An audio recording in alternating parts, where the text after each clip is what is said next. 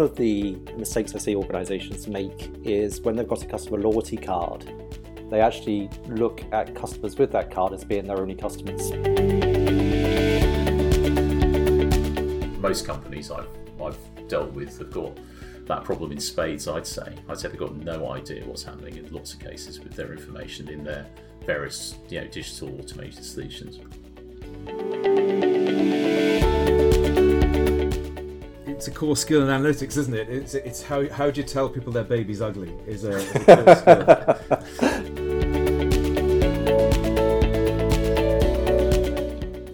So, hi, I'm Ian Pringle, and this is the Loyalty Podcast from New World Loyalty, where we help you make the most of your loyalty strategies by listening to us talk about what we like to talk about most, which is loyalty and loyalty programs.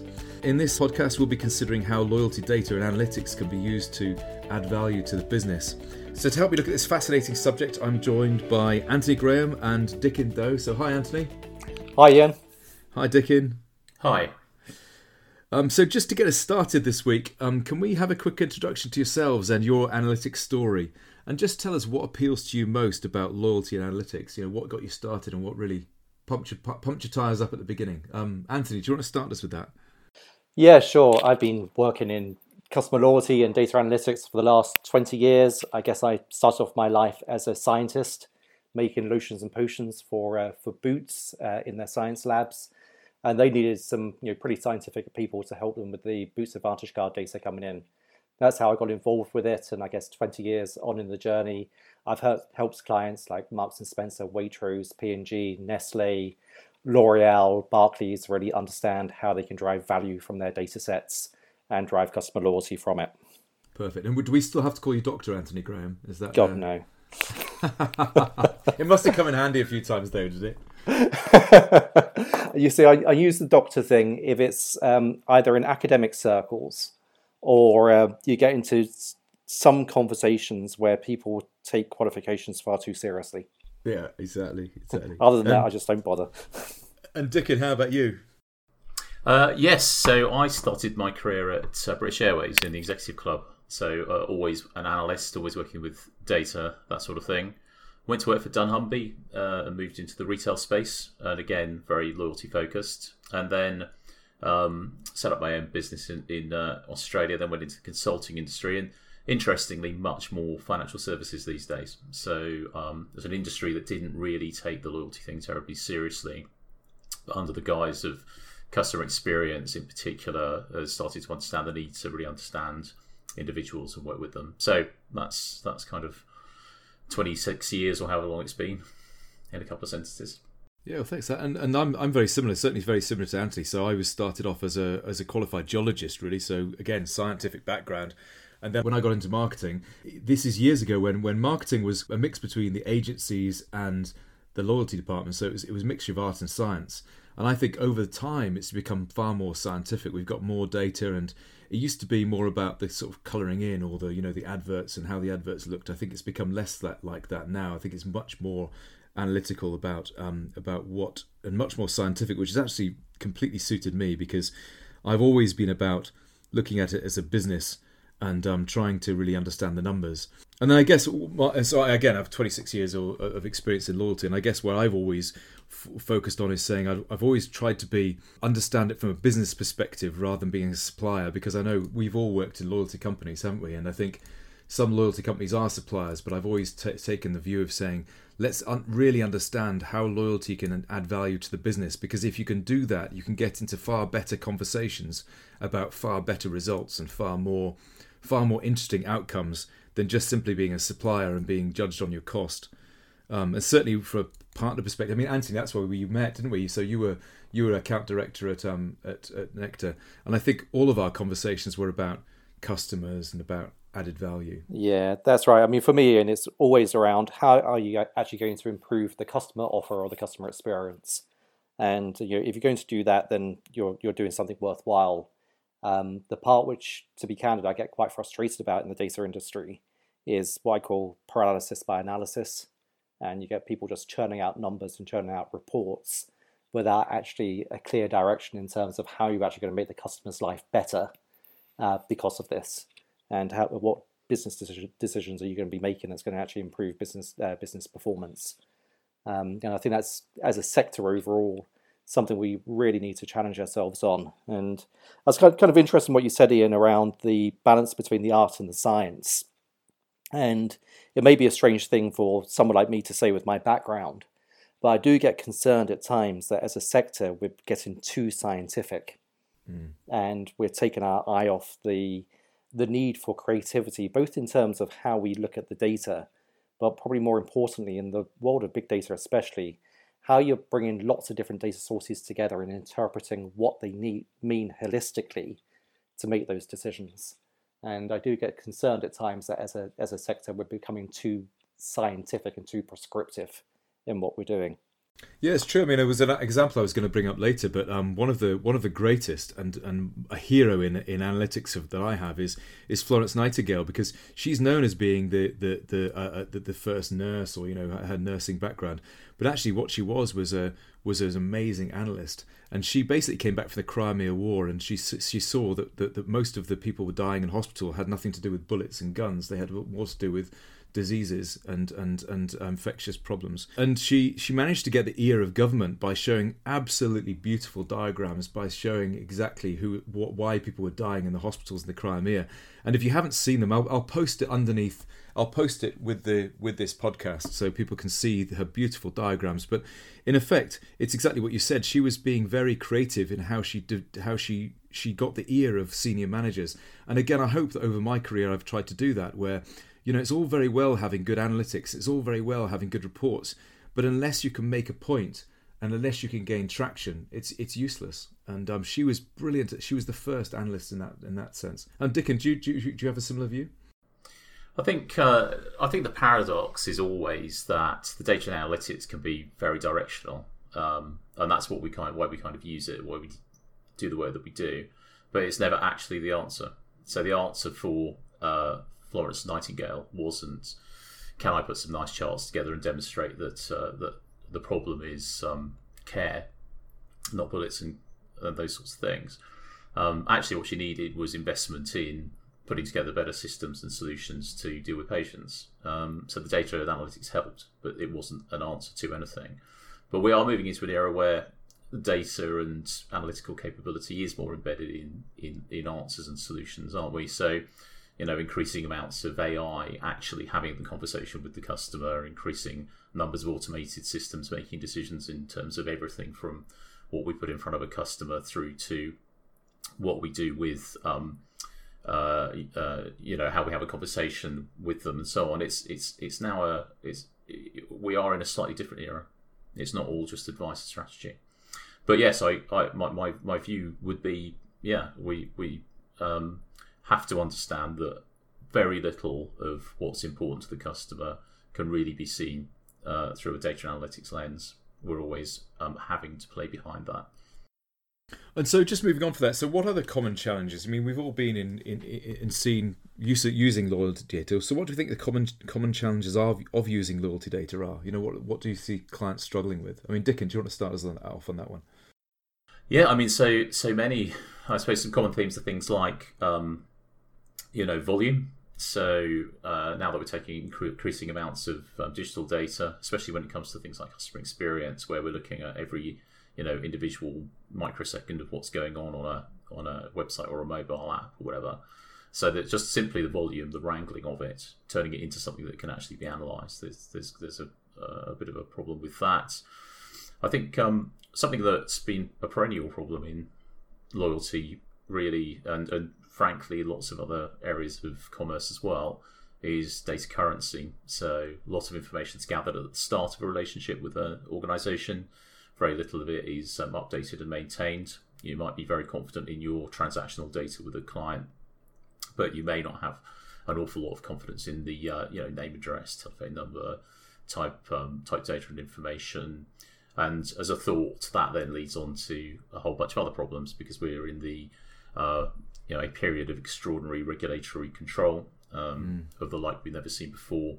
Uh, it's true all over the world, and uh, consequently, getting that stuff wrong has become very expensive. So I think I think those are those are some of the issues facing uh, you know, organisations playing in the loyalty space. And how about you, Anthony? Would you add to add to that? Yeah, I'd probably add a uh, couple of things to that. I think that's a that's a good list.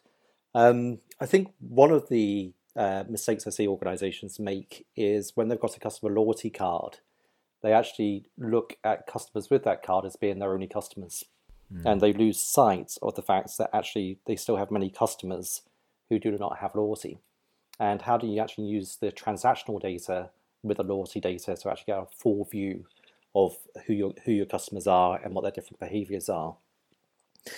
The other um, the other challenge can actually be around understanding what customers are doing actually outside of your stores. So one of the reality is is that customers who shop with you also shop with your competitors, and I see organisations becoming too siloed in terms of looking at what customers are just doing within their environments rather than what they're doing outside of the stores.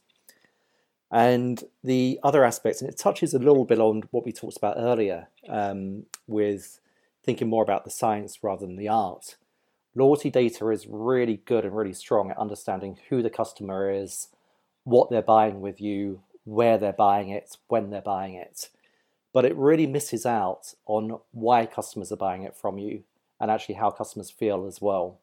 And I find organizations, again, can get too focused on the transactional parts of loyalty rather than the more emotional parts, which really drive um, customer, customer engagement and customers' attachment with you. Yeah, I think I, I think I, I there, there's a strong list again. And I, the only thing I'd add to those things is, and, I think it's it was an anal- analogy that someone shared with me the other day, and I think it's very true of of my experience of working with analytic departments. Is I think um, we we tend to t- generally tend to um, I see it like like street lights on a street is that we focus on the, the data that we have and the data that we're, we're, we're used to seeing. And therefore but then all that creates is a is a street with variously lit parts of your business. And we don't ever look at the dark parts. Like you said Anthony like what's the waste spend you know um, can we can we join research data and and analytical data together to get the bigger picture of what's actually happening with customers? And I, I just I, I just think we and then we fall into the trap as you said before of creating reports not insight and um, to me now data is so available that I would start with a question of saying what data do I need what do I need to measure and then go and get it rather than by saying um, through the things that Dickon was talking about as well rather than saying okay this is the data I have and these are the things I constantly measure and is that actually giving me a view of where where of what the customers are doing um, well, of course you can. So technologically, you can you you don't even have to do that so much anymore, as long as you can deal with the volume of data. So, um, so I've got a story about uh, introduction of tagless data capture off off websites. So I was working for a, a bank. We'd been going through a digital transformation process, and we had recently turned on tagless data collection uh, on site. And there are a whole series of very important KPIs not being met um, by this organisation, we were really, really quickly getting to the the um, experience problems that were giving us those those uh, those KPI issues um, uh, in ways we'd never been able to uh, do previously. So, uh, for instance, people trying to log on for the first time to their digital services and then basically giving up and going away because we'd made it incredibly difficult.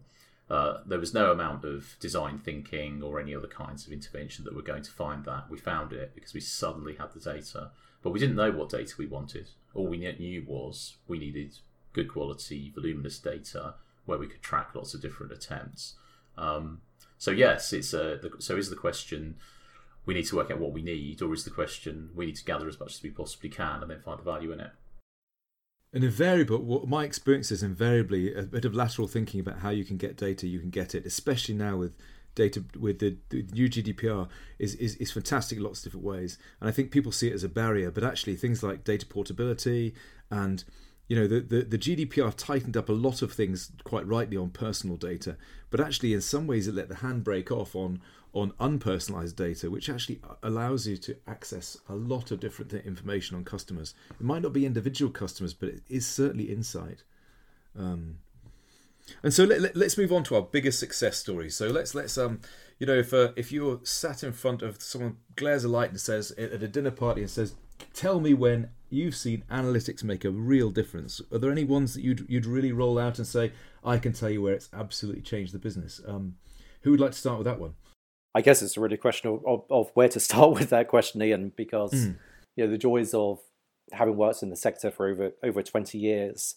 I guess you know some, some of my projects have touched on everything within the within the marketing mix, from pricing to promotions to uh, to media to assortment uh, to store openings, store closings, uh, new product development, and you know we can, we can give give examples across across each one of those. I guess you know, some which uh, which I've really enjoyed was actually working with uh, with a grocery uh, in one of their major categories, and what they wanted to do was to really do a range uh, range review. And you know, typically when they do a range review, they'd be looking at you know, what items are selling well, which items are selling less, what the trends are over time. Um, but by bringing in the loyalty data and actually more AI models as well, it allows you to really understand you know how customers are shopping with the category, how they're shopping in the store, which products are important to them, but also what the price sensitivity is on each one of the items, what the product substitutability is. So if you remove one product from, from your shelf, how likely is the customer to transfer their spend to another product versus not buy it at all? And also how important uh, are those products overall to uh, to high value customers, for example. And with that, uh, with that grocer, we helped to increase the sales in that category by uh, by three percent through optimizing the, the range and also the pricing and the promotional strategy as well. Um, so that was one which uh, which I really enjoyed because it actually brought together many different aspects, I guess, of kind of data analytics and and customer loyalty. Fantastic. And uh, Dickon, do you have an example there? Yeah, I mean, so many again, but there's uh, so maybe I'll pick on something more recent. Um, so going into a uh, taxation organisation, I have worked with two, so it's not necessarily giving it away, um, and really taking a look at what happens around tax time. So uh, we've all got to you know fill in forms and submit them, that kind of thing. A lot of people find that process very difficult, and the ways in which you access the required kind of codes and so on to complete your online applications kind of difficult too.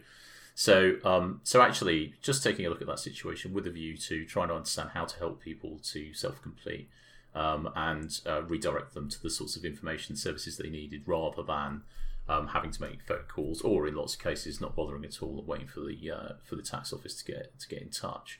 So um, uh, a lot of data, but a lot of it digitally produced. So a lot of information coming out of tools like Adobe and Google Analytics and so on. But a very firm set of very successful recommendations, making a substantial difference in the amount of inbound contact um, and helping an awful lot of people much more easily complete their that, uh, that process. So that's kind of a recent one. Um, uh, one uh, something that I uh, I go back to just because I found it really interesting was turning bank data, so transactional data, into um, economic insight.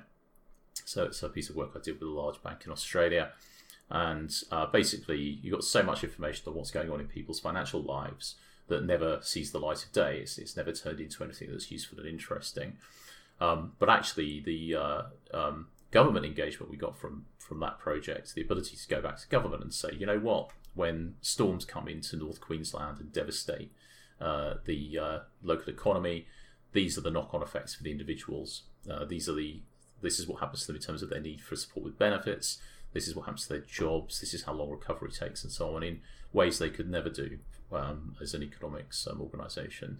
So I think I think that's the stuff that excites me. You know, turning the data into something really useful, tangible, um, and directional. Um, so there's a couple. There's one one which has actually just triggered um, with me there, Dickon, was a project we worked on actually with a, a healthcare client and uh, what we did was looked at by uh, by day the number of searches for flu vaccines um, on Google. And as you saw the spikes, you saw the demand in flu tablets uh, in retailers uh, really uh, really taking off as well. And so, actually, by building a, a solution which uh, took the Google inputs as being kind of searches for flu, and then feed, feeding that through into the client's distribution model, again then helps them to ensure that the stock was in the right places based on what the, the customer, customer demand was going to be. Nice, nice, nice. The example I'd use is um is back in 2009. Remember the, the last big big problem we had in the economy um was uh, the credit crunch. We had a call from one of our biggest buyers of miles, basically, and um, they called us up and said we we we've seen we've we've got huge problems, so we want to make these these three changes to the program. And those three changes were going to have a net impact of millions of pounds to to the client I was working for.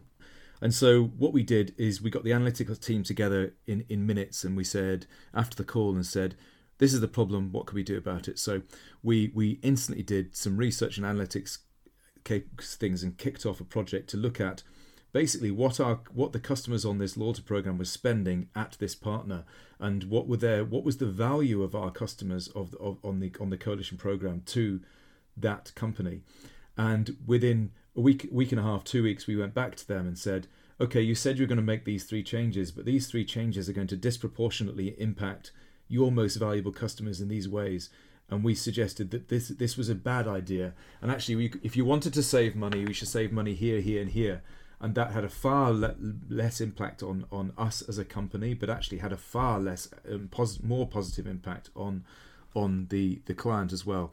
And it was a classic example of kind of win-win, but it was it was also an example of a, a, a someone jumping to a conclusion of, of, of saving cost and loyalty without necessarily understanding the impact of it. And that was that was my favorite project. That was a really really strong project. The other one, which which fits actually with, with, with what you were talking about earlier, Anthony, was my favourite ever project, and it was Dan Martin and Britt Ashton, some people I used to work with in, in, in Air Miles. It was their idea, and it was beautiful. Is that we created this segmentation? It was an attitudinal segmentation, and in order to bring it to life for the business, we actually they actually employed five actors to play the role of those segment people, yes. segments and it was brilliant. They, they, we, they, they took them to a board meeting and introduced them to the board and then we did it for clients as well, partners. So we introduced them to partners, and then the, the the the business loved it so much that two of the people were actually invited to the to the Christmas party for the call center because they thought these guys were brilliant. Yeah. Um, what, one one thing I'll take to my grave is one of our, our client directors at one of the clients was um, one of the banks actually working with with Avios at the time, arguing to the nth degree in the bar the, with one of these actors about why he should take out a card and just completely forgetting the fact that this guy was an actor and wasn't even, wasn't even a customer. Absolutely loved it. It was, a, it was such a beautiful yes. project. So that was Dan and, yeah. and Britt brought that to life. But it was I did I did love it. I did love it. Yeah. Well, um, what I love about that is customers are real people and oh, yeah. you know it, com- it, comes back to what we are talking a little bit earlier around the, the science and the art and I see so many organizations that have multiple segmentations. So they'll have value segmentations, that have life cycle, they'll have lifestyle, they'll have repertoire, they'll have, you know, etc., etc. Lots and lots of different base segmentations where customers are numbers. But the organizations which I see do it best will have, for example, six customer personas. And each one of those customers will be given a name. And they get to really deeply understand who that customer is and what's important to them and what's happening in their uh, in their life, who their family is, what uh, what who their friends are, what they're interested in on, online, and getting to really understand the customer holistically, rather than through a very siloed view of this is how much a customer spends with me, or these are the different categories somebody purchases with me, or this is the last time somebody shops with me. And I think it's those organizations that get that real deep flavor about who the customers are, are the ones that are the most successful and that was what was so beautiful about this project is that is that these these personas these actors truly understood and and mm. and empathized with the yes. with the um the, the, the, particular customer they were representing to the point where at the, in the partner meeting when we introduced them to partners mm. partners one of the things we were at the partners were asking eventually was what could i do to help you get this yes and yeah. and it was it was almost like a conversation with customers that they weren't customers. They were they were customers that truly understood the personas that were important yes. to that brand. Yeah, yeah. it was a so really just, it was go sorry, yeah, just to well just to throw a spanner in the works slightly though isn't it also possible that it's a gross oversimplification? Uh, yeah I, I, yeah that's true. That's true Dickon it's totally yeah it's true but if it helps a business address the problems that stare customers in the face as a, as a tool, then I think that's what we were trying to do. Do you disagree, Dickon? Well, I, I sort of do, look. So, I, so early in my career, we, you know, that that was my lifeblood, doing segmentation type work, um, and uh, I, and I see it, I understand it, I understand why it's got value. What I've always found though was that most companies fi- fail really to take that segment outside of the loyalty group and into the wider business, where it might it might be more useful and, and so on. Not ex- not not all in all cases, but lots of companies do. I do think it highlights a slightly different problem though, which at the moment. So while I'm a bit skeptical that you can really understand your customer base in six personas, the um, the flip side of that is at the moment we're in a, an age where data is being increasingly put to kind of automated use without ever being looked at, and uh, so it doesn't it doesn't help to make us any smarter about what we're doing as an organisation. So if you want to plug in a recommendation engine on the internet, you no longer need to understand really what it's doing. Um, it will it will work. You you can um, use the same one that uh, Amazon's using for its purposes. You can tune it a bit, and then nobody ever looks at it. It just carries on doing its thing. What you're not doing though is putting that back in for strategic purposes. You're not saying, and what it's telling us is we're we're um, stocking the wrong stuff, or we're losing the wrong. Um, sorry, that we're losing the high value customer groups, uh, etc. So I think there's a there's a bit of a balance between getting you know excited about segmentation, on the flip side, um, not understanding anything really anymore about the consumer and letting the data do its own work. Um, and most companies I've I've dealt with have got that problem in spades. I'd say I'd say they've got no idea what's happening in lots of cases with their information in their various you know digital automated solutions. But then, what the danger is, and again, I've done a project on this. It, it, the danger is if you can't aggregate your segments up to a to a management sort of segmentation, the you end up spreading your marketing money everywhere um, and um, that that's a danger too. Of but I think I think it's I think it's a balance of both. You need to get it down to uh, a an operational segmentation which works for certain aspects, that, but then get it up to a management segmentation which people can really. If if a if a company has no idea about their customers because it can't be communicated up from the analytics department up to the senior managers, then I think you've got a problem. Yeah, I, I, I think there's a whole balance between simplicity and accuracy. And what's happened as you know, with data science really growing uh, exponentially and capabilities uh, growing dramatically over the last decade, we talked about earlier becoming a lot more scientific. That becomes a lot more accurate, but also it becomes, um, I guess, a lot more micro segmented or a lot more personalized. And that just becomes too much for business decision makers to be able to consume in their brains for everyday decision making. And as a as an industry, I think we've kind of really got a challenge around how we take the really sophisticated models, but how we communicate them in a very simple way, which then drives actionable uh, or business actions and decisions uh, in a way which is easy for, for people to be able to consume uh, quite readily.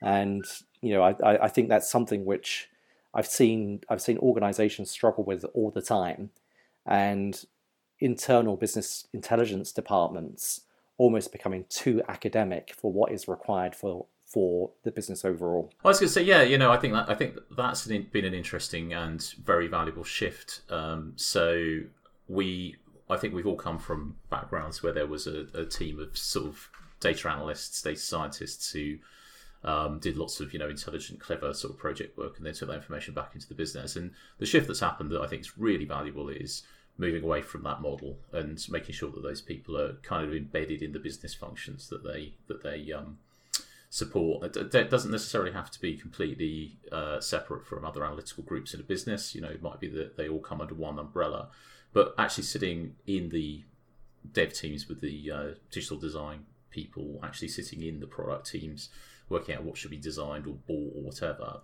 um, that seems to be a much more effective way of working for the reasons you're describing. You know, it's not it's not a question of I need someone really smart to give me an answer. It's how, how are you part of the ongoing development of this capability?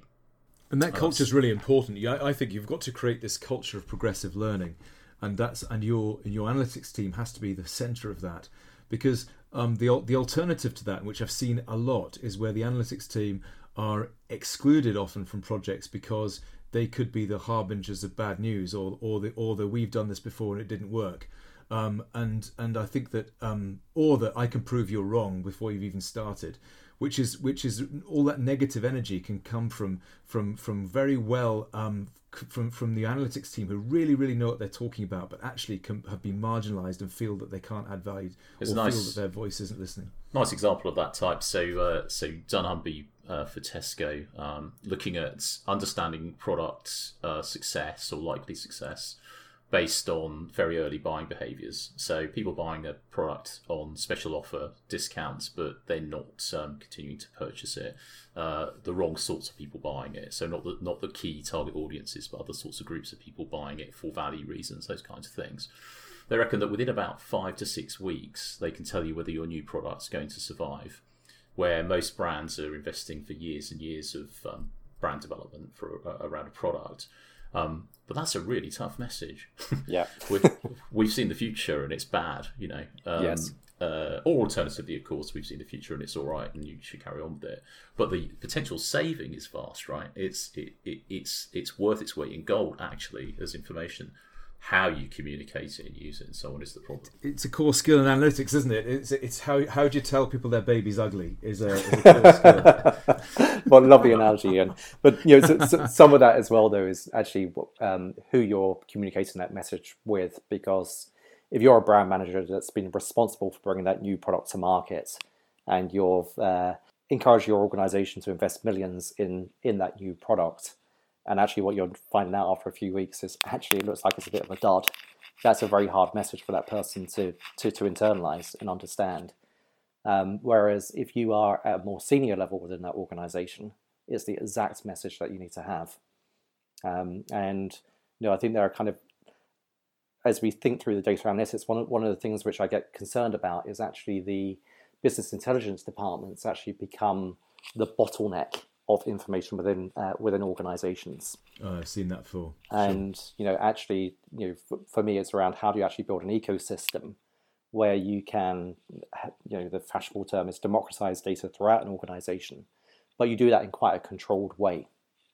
So, you know, a category manager will get the information on their own category, but they won't need it, need everything else.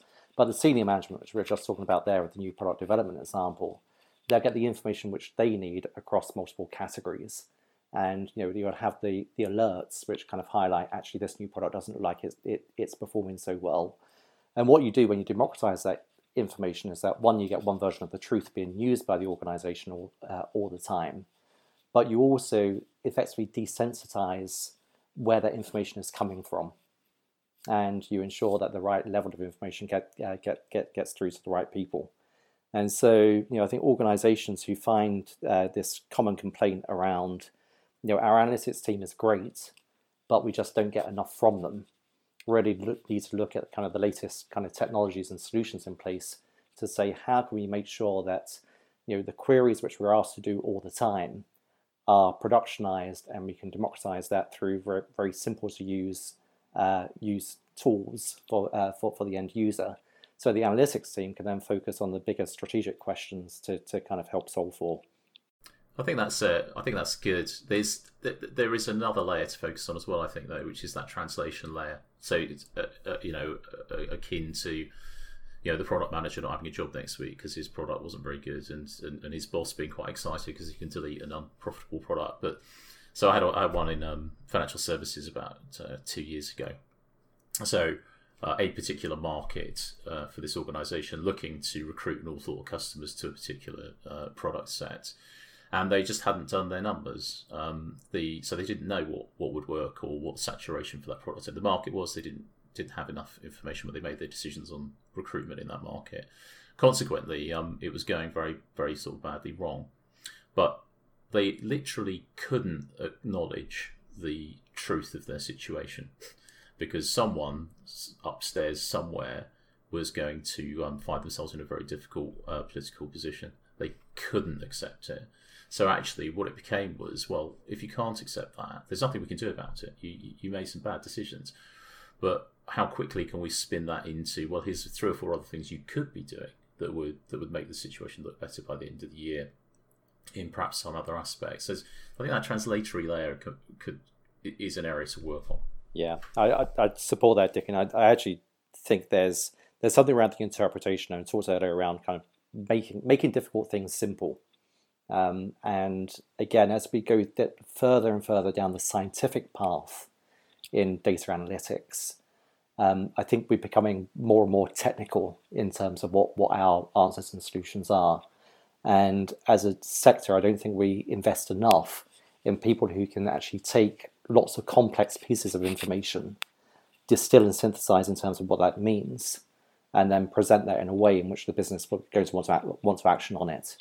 And I can call these people the, the interpreters. It's somewhere between the commercial side of a business and the data analytics to really kind of make make sense of it all and to uh, to, to really help drive drive the business forwards. It, it is a key skill. So just to summarize at the end here, so can we each give um three examples, so three pieces of advice to business owners? Let's be um, so what what are the three things you tell a business owner um, that they really need to do the analytics to, to get the most out of it? Um, Dickon, do you want to go first? Yes. So I think first one would be really bring analytics back into the business. So if you've got an, a large analytics team and they sit in a room together, you've got it wrong fundamentally. Um, and there are lots of evidence that you've got it wrong. We could we can point you in the right direction to talk to the people that've got it right.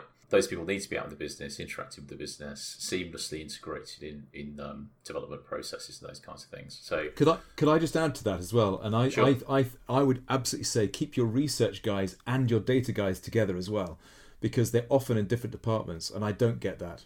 I don't get why you'd why you'd measure what people are doing and what people are thinking and put them in separate teams. Yeah, yeah. I, I think that's I think that's right, but actually that's not going far enough. So you so so uh, what they do is part of developing something much bigger. Um, all those people need to be in the same room uh, and mm. doing the same the same kind of work, or at least um, know what they're each doing. well, yes, well that's true. Yeah, I mean that's the key, isn't it? Yeah, um, but but um, but the easiest way again to do that is to make make sure they're all well. I suppose in the same room is is is uh, a bit moot right at the moment, isn't it? Um, they, they're in on the same Zoom call in the same development hub, um, yeah. Yeah, whatever. So so there's so I think there's that. Um, uh, we haven't seen it yet. We're going to start seeing an awful lot more uh, prosecutions in this uh, country and across Europe in GDPR and, and, and across the world in other sort of jurisdictions and regulations for data. Uh, you will get caught processing data for things you didn't originally collect it for. You will get caught sitting on data you shouldn't own own anymore because it's um, it was uh, it's too old and it's not being used for anything. There's all kinds of things that you're doing almost certainly illegally right now, and it will come and bite you at some point in the future. So um, get smart about your data strategy. Make sure you're not you're not processing stuff you shouldn't be. Would be uh, a thought. And I think um, just to sort of you know that that uh, analytics group being dispersed to that point more generally, it's just really the the breaking down of silos. If you've um, now even having a loyalty department as a separate entity to uh, the rest of your products and services, you might want to be thinking about how you get those people a bit more involved, um, uh, you know, in the wider business. So I think breaking down um, these artificial silos that we use to organise our companies and trying to work out how to matrix our way to something a bit more powerful. Um, so those would be those would be a few thoughts. Good, um, Anthony. Yeah, I guess I guess I'd probably start with you know, what what what's the purpose of actually having data analytics, and I'd break that down into three areas around you know, firstly, it's around making faster and better decisions. Uh, secondly, actually engage, engaging customers with personalized communications. And thirdly, around improving customer experience. And if I say, you know, what would be important to actually uh, achieve that, you know, the first aspect for me would be really taking that time to understand how and who makes decisions in your organization and you know what information are they currently using to base those decisions on and what are their gaps and pain points to, to, to, to make the decisions. And once you have that, you then actually can start to create a straw man of what type of analytics or reporting is going to help them make better decisions um, or, or make faster decisions. And you know, it's something which we've kind of touched on a little bit here. Is it's then not just around the reports; it's about taking time to really format uh, those reports or those charts or uh, or a, a, GUI in the right way, which makes it really easy for the decision maker to use and digest that information. And I guess the final piece of advice which I which I'd give them is to really invest the time. I call it the, the dirty work and the hard yards, but really invest the time in data quality and data cleaning and the architecture So I've worked on many projects where clients have said, "Oh, our data is uh, really clean and uh, and is in uh, a, very good state," and we just plug it into uh, plug it into a database. The ra- the reality is is that it takes a lot of time to actually get a clean and complete set of uh, of data um, from clients to to be working on. So actually investing upfront in in data quality and making sure you've got the right architecture in place, which allows you to easily get, get to the data uh, and process the data in an efficient way, uh, is money money well spent. Good. Well, thanks, Anthony. I, th- I think I would just add um, just three small things to that. Is, is, is first of all, I'd just say try to create a culture of progressive learning, and by that I mean don't keep doing the same things again and share the information out from the analytical team into other things. You know, there's nothing better than a lunch and learn or analysis and understanding is not something that is just going up to the senior managers. It should be shared around the business about what works, what doesn't work, what we've seen, what we've measured. There's a real appetite for it. I've always found an appetite for it in the business. The next is if you think you're a, if you think you're a supplier but you've got lots of data and you're t- you're treated like a supplier, use that data to be treated like a business partner. Use that data to understand your customers and understand where what their business is like because then you can have a far more toe-to-toe understanding about what value you can add to them and and become a better a better business. You become a better business they become a better business and you move further away from price. Happy days. Um, and the final thing is, I say, get creative. You know, Florence Nightingale got noticed because she demonstrated a, a point very clearly, and there's all sorts of ways in which you can get creative to do that. But you know, not everyone is turned on by a graph, but actually, you know, there's ways in which you can you can prove show those points and really get your point across. And often creativity is a way to go on that, um, which is it's providing that bridge between the analytics team and the senior managers by getting them to get it. So thanks very much, guys. Thank you very much for that. So thank you, Dickon, and thank you, Anthony. Thank you. Cheers. Thank you. Oh, thank you very much, guys. If you enjoyed the podcast, please share, comment on LinkedIn using the hashtag the Lords Podcast, and um, we'll speak to you again. Thanks soon. Thank you very much, and uh, goodbye from us.